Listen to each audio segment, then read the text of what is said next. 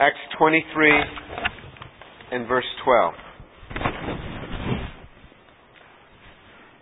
When it was day, the Jews formed a conspiracy and bound themselves under an oath, saying that they would neither eat nor drink until they had killed Paul.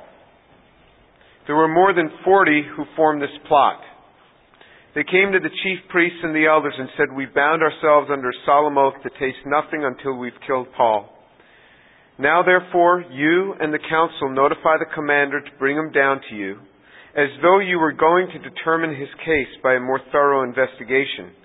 And we, for our part, are ready to slay him before he comes near the place." But the son of Paul's sister heard of their ambush, and he came and entered the barracks and told Paul. Paul called one of his centurions to him and said, "Lead this young man to the commander, for he has something to report to him." So he took him and he led him to the commander and said, "Paul the prisoner called me to him and asked me to lead this young man to you, since he has something to tell you." The commander took him by the hand, stepping aside, began to inquire of him privately, "What is it that you have to report to me?" And he said, "The Jews have agreed to ask you to bring Paul down tomorrow to the council, as though they were going to inquire somewhat more thoroughly about him. So do not listen to them, for more than 40 of them are lying in wait for him, who have bound themselves under a curse not to eat or to drink until they slay him. And now they are ready and waiting for the promise from you." So the commander let the young man go, instructing him, "Tell no one that you have notified me of these things." Okay, so Paul is in prison. He's been there for a day. He's been through an awful lot, as we've discussed before. There's this plot against his life, as we had mentioned last time. But the son of Paul's sister heard about this. Now, this son of Paul's sister may have been a zealot. The zealot were a group of radical Jews who would often kill people in their zeal for Judaism. They actually ended up killing the high priest Ananias several years later because he had favored.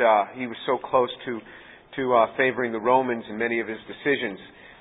But it's not known exactly how he had become part of the crowd. But what's interesting is that he was there and he heard this and he wanted to protect his uncle. You know, and I think about this, even though Paul was of this radical sect, which was a sect in their eyes, following this Jesus as the Messiah, still there was a devotion to Paul by this young man.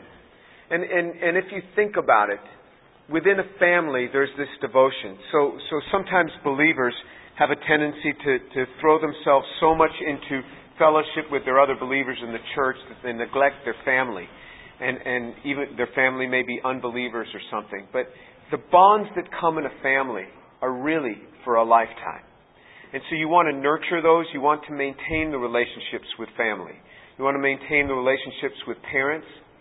And you know there's something that I do. Each week I speak on the phone to my parents. And it's just a practice I've done for many, many years. And just to speak each week with them. So maintain that. Maintain that relationship, because a family is really there for an awfully long time. So Paul, it's interesting that Paul is able to make a request. So this young man comes and tells this to Paul. Paul makes a request. Right away, they send it to the commander. Paul already has garnered respect in the prison. The man says, "Paul the prisoner sent me. It called me to him and asked me to lead this young man." So Paul the prisoner, he already has a reputation, and his name is there. Because Paul's an unusual prisoner. The man is so articulate.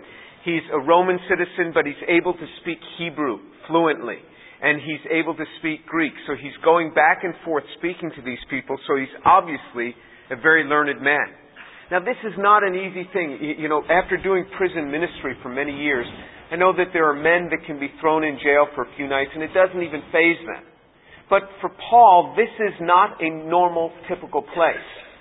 Being in jail is a very uncomfortable experience for those who haven't frequently been in jail.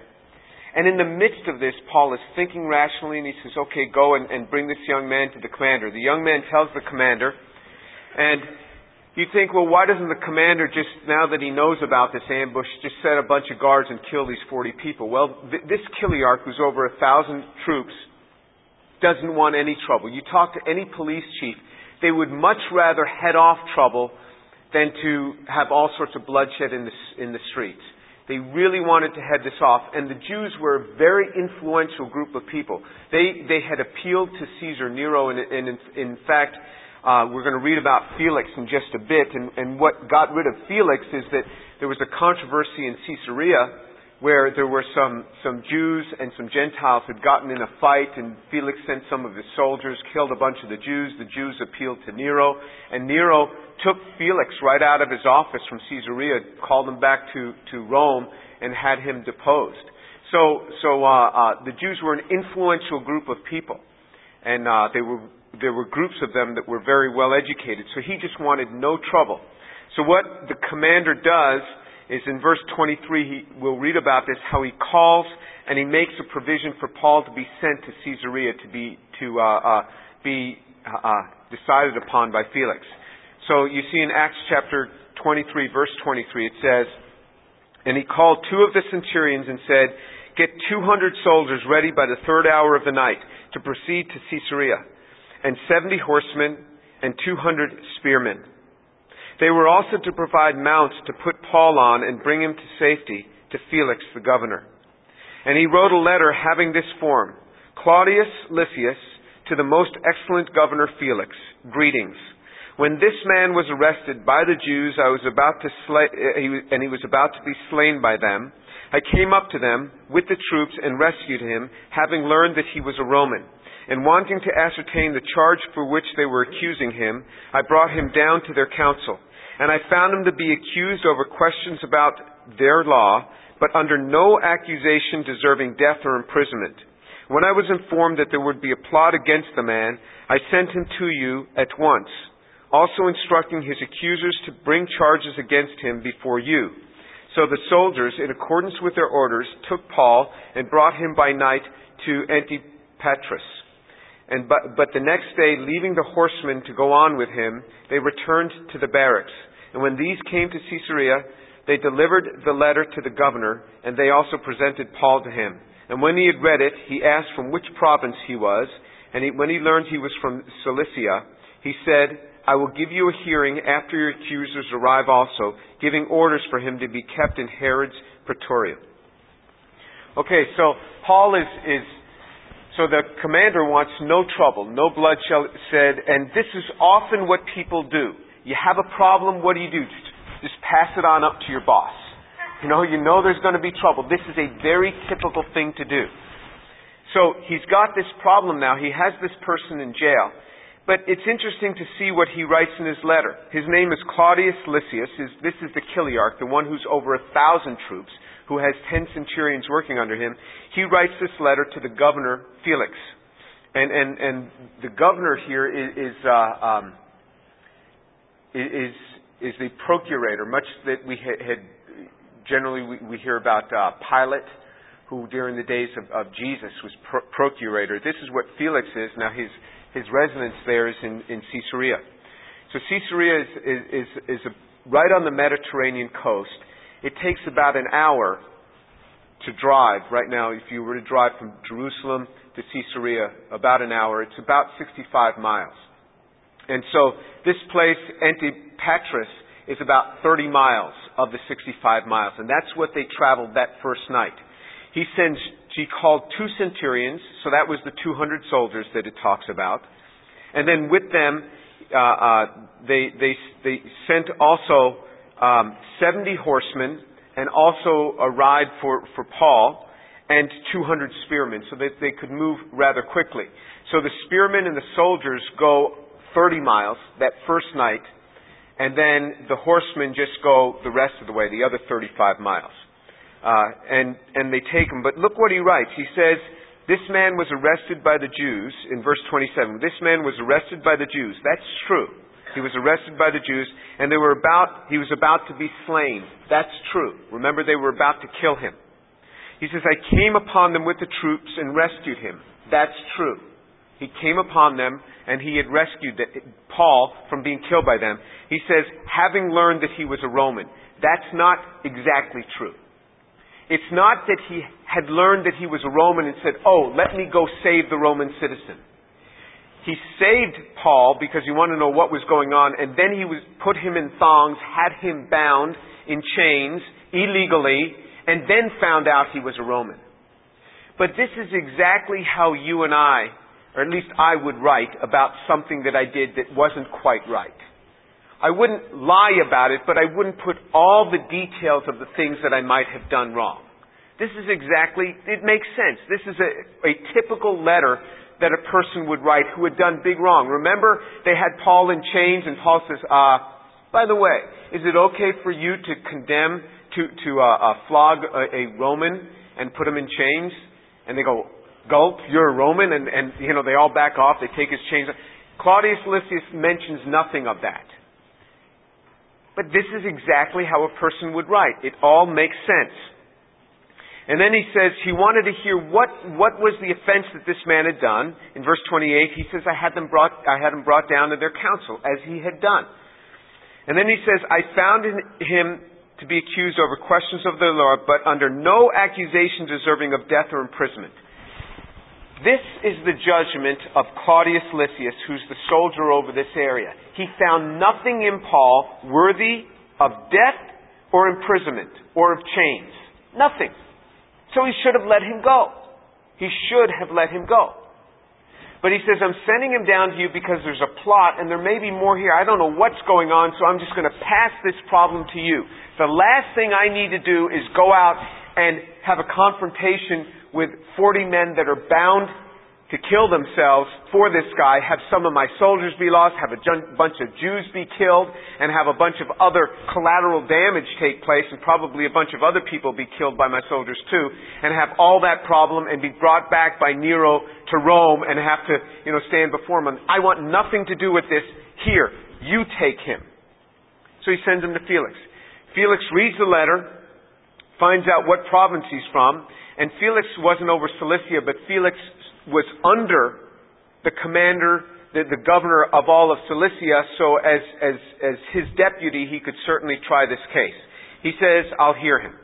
So he keeps Paul in Herod's Praetorium. So within that royal residence, there was a jail, and that's where he's keeping Paul. So let's look at chapter 24, verse 1. 5 days after the high priest Ananias came down, 5 days, the high priest Ananias came down with some of the elders, with an attorney named Tertullus, and they brought charges to the governor against Paul. After Paul had been summoned, Tertullus began to accuse him, saying to the governor, since we have through you attained much peace, and since by your providence reforms are being carried out for this nation, we acknowledge this in every way and everywhere, most excellent Felix, with all thankfulness. But that I may not weary you further, I beg you to grant us, by your kindness, a brief hearing. For we have found this man a real pest, a fellow who stirs up dissensions among all the Jews throughout the world, and a ringleader of the sect of the Nazarenes. And he even tried to desecrate the temple, and then we arrested him. We wanted to judge him according to our own law, but Lysias the commander came along and with much violence took him out of our hands, ordering his accusers to come before you. By examining him yourself concerning all these matters, you will be able to ascertain the things of which we accuse him. The Jews also joined in the attack, asserting that these things were so. Okay, so they come with a governor. I'm sorry, with a lawyer, so the Jews are coming, the high priest, so this is a big thing in his whole entourage, and some of the elders are coming. And so this is after 5 days. So in chapter 24, verse 1, it says, after 5 days, the high priest and the accusers came. So remember, we're going to... So Paul was doing his offerings for about 5 days, his Nazirite vows. Then he gets picked up, gets beaten, spends the night in prison. That's day 6. And then he's one night in being transferred to Caesarea. That's day 7. And then after 5 more days, this trial begins. So he's 12 days since he came into Jerusalem. This is the amount of time. So now Paul has spent 5 more days in jail. Now think about this. You spend 5 days in jail, you know, your Christian grace begins to fail very quickly. You know, if we're well fed and we've had good sleep and nobody has got us too stirred up, we can be in a good mood and be ready to, to do business. But think of what this man has been through. And now he comes, and these guys come with lawyers and the whole entourage. They're all set for this thing. And so this lawyer who understands Roman law is there, and look at his accusations. First of all, he starts praising Felix. Now let me tell you about Felix. Felix was a nasty, mean guy. He wasn't a nice guy. There was a lot of trouble that he had caused. He was also extremely lustful. And we're going to read about his wife, his third wife, Drusilla, who at the time that he married her was 16, and he took her from another person. So he was also quite corrupt, as we're going to see later on in this chapter.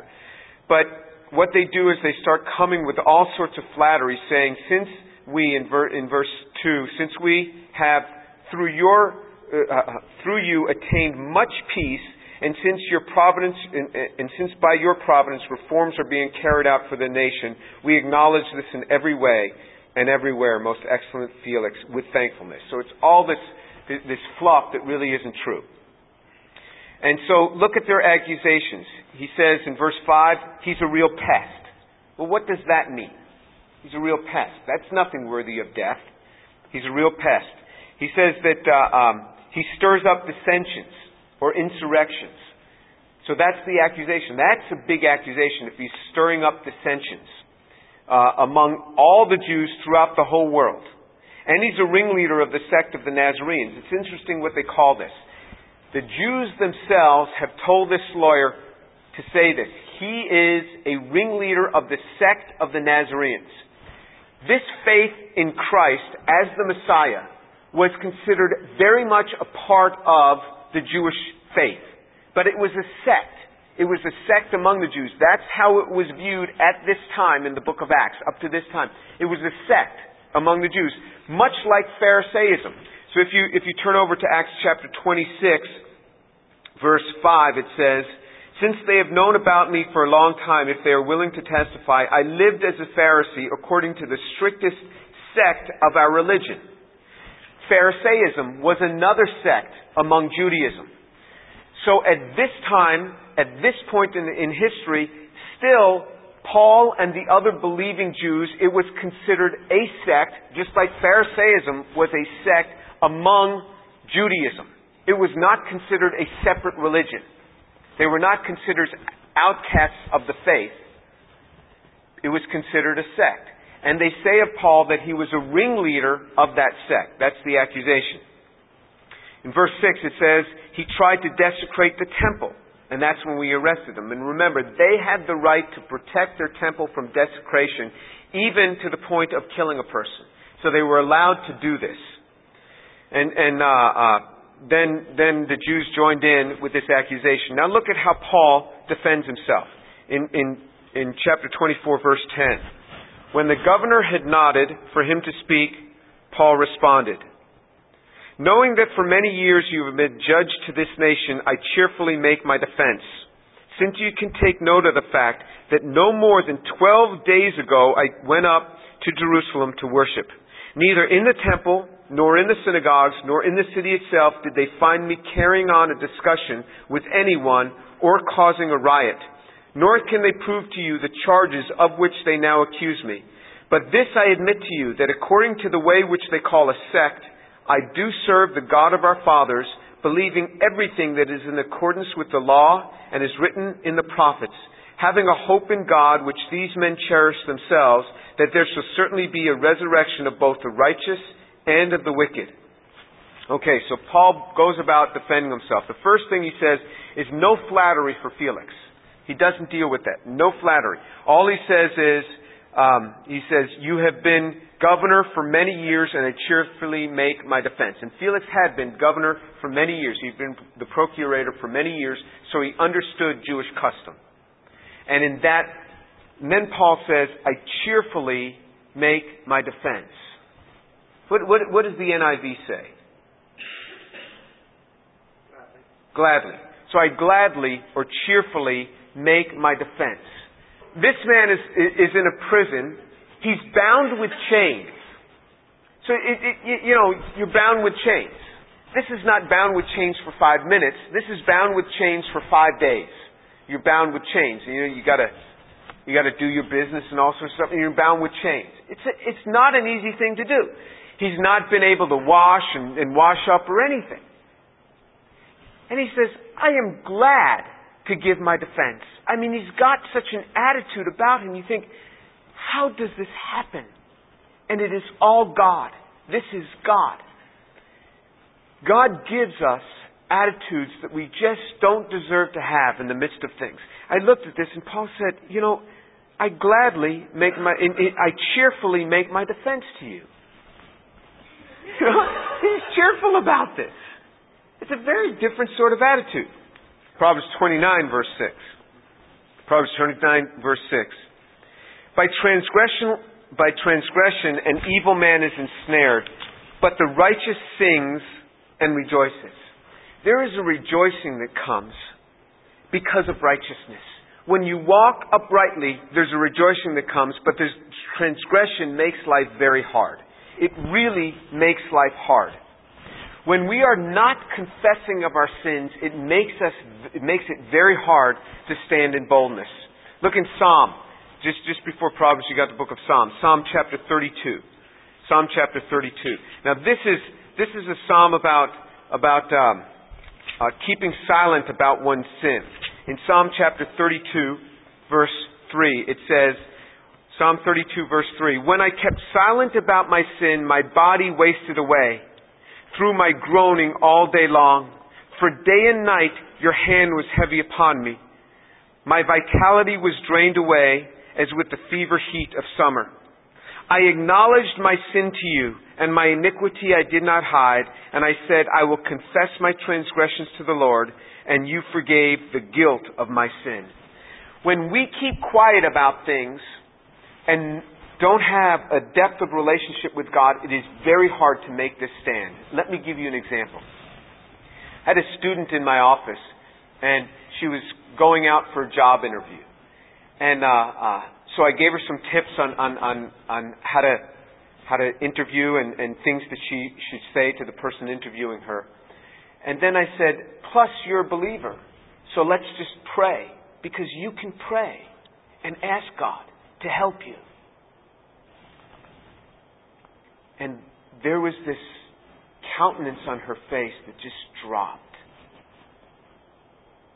And I know why it dropped.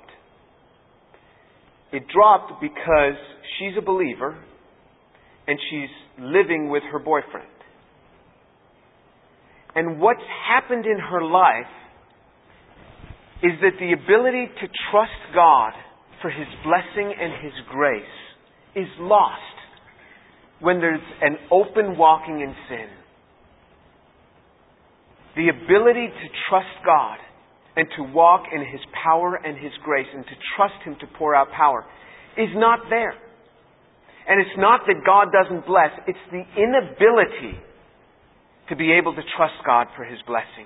And this is exactly what the psalmist is saying. When I kept silent about my sin, my body wasted away.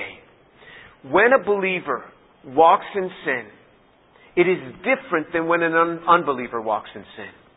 When an unbeliever walks in sin, very often they don't know what their right hand doesn't know what the left hand is doing. They don't know. As God puts it in the Bible to Jonah, He says they don't know their right hand from their left. But when the believer openly walks in something that they know is wrong, it makes faith ineffective. It really makes faith ineffective. So much so that somebody says, let's pray and God will help you. The countenance just drops. Because the ability to walk in faith and trust in God, it's just as the psalmist says, when I kept silent about my sin, my body wasted away. And you will see a believer who is openly walking in something that they know is wrong. And without confessing. And it's not a matter of the believer feeling bad about their sin. Repentance is very different than remorse. Remorse is, I know I'm wrong. I know it's wrong. And I'm sorry about that. That is remorse. Repentance means turn. It means 180-degree turn. That's what repentance means. It says, I am going this way. I will now go that way. It is different than remorse. I have seen men remorseful for their sins. I've seen it. Where they said, I'm sorry, I feel bad. But unwilling to turn from it. So remorse is different than repentance. God calls us to repentance. This young lady's countenance could be sprung to life again. But not when she's living in a way that she knows is openly wrong. And the amazing thing is, it's going to hurt her marriage, and it's going to hurt her future. I know several young women who want very much for their boyfriends to ask them if they'd marry them. But their boyfriends year after year after year don't do this. And it's because they're sleeping with their boyfriends. And they just totally blind and don't see. If you will walk in God's way, God will take care of these things. And it's going to hurt your future marriage.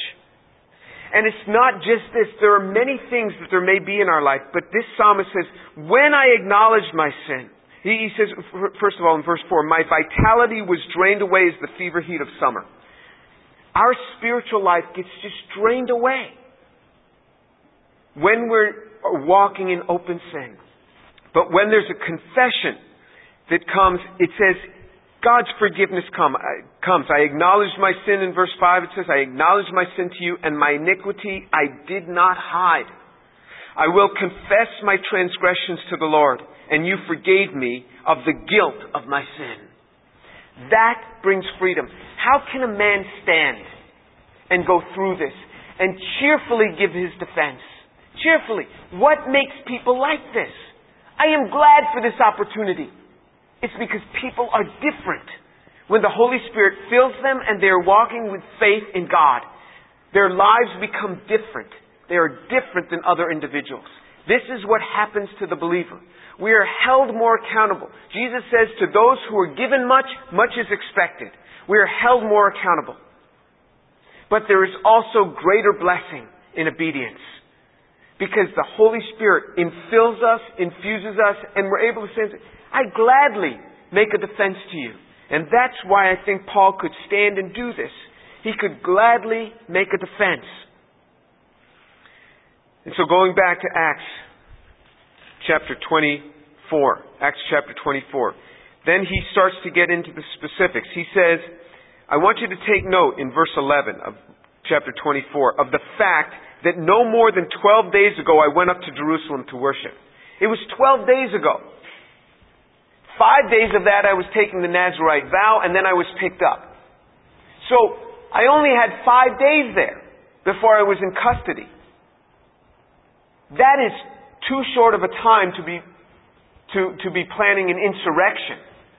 He says, they didn't find me in the temple, nor in the synagogues, nor in the city itself did they find me carrying on a discussion with anyone or causing a riot. Not only was I not causing a riot, they didn't find me in discussions with anyone. Why? Because I was busy with the Nazirite vow. I wasn't in any synagogues. I wasn't sitting around talking to anybody. There were no discussions. I was busy with this Nazirite vow. And remember, paying for the other folks' Nazirite vows. This kept them really busy. He says they can't prove any of this. You can go back to the temple. You can ask the people. They know of the offerings. These things were reported. They were recorded. The vow was being taken. I was busy with this. There is no evidence for these accusations. So as far as planning an insurrection, with who? Just talking to myself? I wasn't talking with anyone. They can't prove to me, they say in verse 13, they cannot prove to you the charges of which they now accuse you. But this I admit to you, that according to the way which they call a sect, I do serve God, the God of our fathers, believing everything that is in accordance with the law and it is written in the prophets. And so then he got into explaining that, hey, as far as this thing about, my being a Nazarene, as they call it, Okay, that I am. But that's a sect of a religion. That has nothing to do with the breaking of Roman law, nor of Judaism, because that was a valid sect. They themselves called it a sect. And we'll pick it up next time, because it is so deep what this guy gets into, and so exciting what he gets into. It's probably best to start next week. Let's pray.